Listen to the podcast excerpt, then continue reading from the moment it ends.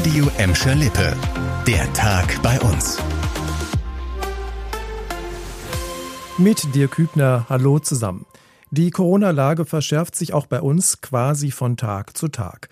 Die Mitarbeiter in den Gesundheitsämtern stoßen deshalb wieder an ihre Grenzen. Deshalb bekommen nach Bottrop jetzt auch die Mitarbeiter in Gelsenkirchen und Recklinghausen Unterstützung von der Bundeswehr. Annika Bönig mit einem Überblick. Beim Gelsenkirchener Gesundheitsamt sind seit Mitte der Woche zehn Soldaten im Einsatz. Sie helfen vor allem dabei, die Kontakte von infizierten Personen nachzuverfolgen und zu informieren. Auch der Kreis Recklinghausen will einen Hilfsantrag bei der Bundeswehr stellen. Gebraucht würden laut einer Sprecherin bis zu 55 Soldaten für die Kontaktverfolgung, aber auch für Impf- und Teststellen. Wie viele Helfer genau kommen, steht noch nicht fest. Das Bottroper Gesundheitsamt wird schon seit Dienstag von acht Soldaten unterstützt. Im vergangenen Winter waren insgesamt 30 Bundeswehrhelfer bei uns im Corona-Einsatz. In unseren Städten wird es trotz oder gerade wegen der Corona-Pandemie immer weihnachtlicher. Die Weihnachtsmärkte im Bottrop und Gelsenkirchen sind ja schon eröffnet. Heute läutet in Gladbeck das Zimtsternfest die Vorweihnachtszeit ein. Und die Tafeln in Bottrop und Gelsenkirchen denken wieder an die Schwächsten unter uns. Sie sammeln wieder Weihnachtsbäckchen für Bedürftige.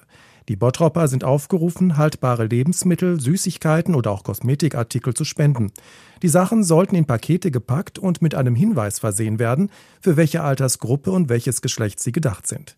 Bis zum 10. Dezember können die Weihnachtspäckchen an verschiedenen Stellen im Bottrop abgegeben werden.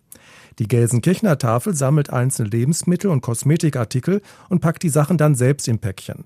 Dazu kommen nämlich jeweils noch Spenden von bundesweiten Hilfsaktionen. Auch in Gelsenkirchen wird bis zum 10. Dezember gesammelt. Wenn ihr spenden wollt, alle Abgabeorte bei uns findet ihr auf radioemschalippe.de. Zum Schluss gute Nachrichten für den Wirtschaftsstandort Gelsenkirchen. Der Chemiekonzern BP will in Scholven bis 2050 komplett klimaneutral werden. Möglich machen soll das unter anderem eine innovative Anlage für Kunststoffrecycling.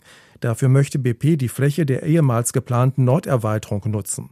Verpackungsmüll und Plastikflaschen sollen recycelt und in der Raffinerie in Scholven direkt wiederverwertet werden, so der Plan von BP. Eine entsprechende Anlage wäre nicht nur einmalig in Deutschland, sagt das Unternehmen, sondern würde auch neue Arbeitsplätze nach Gelsenkirchen bringen. Und die werden ja dringend gebraucht. Für die Ansiedlung dieses Leuchtturmprojekts hat BP die Freifläche nördlich der Ulfkotter Straße im Blick.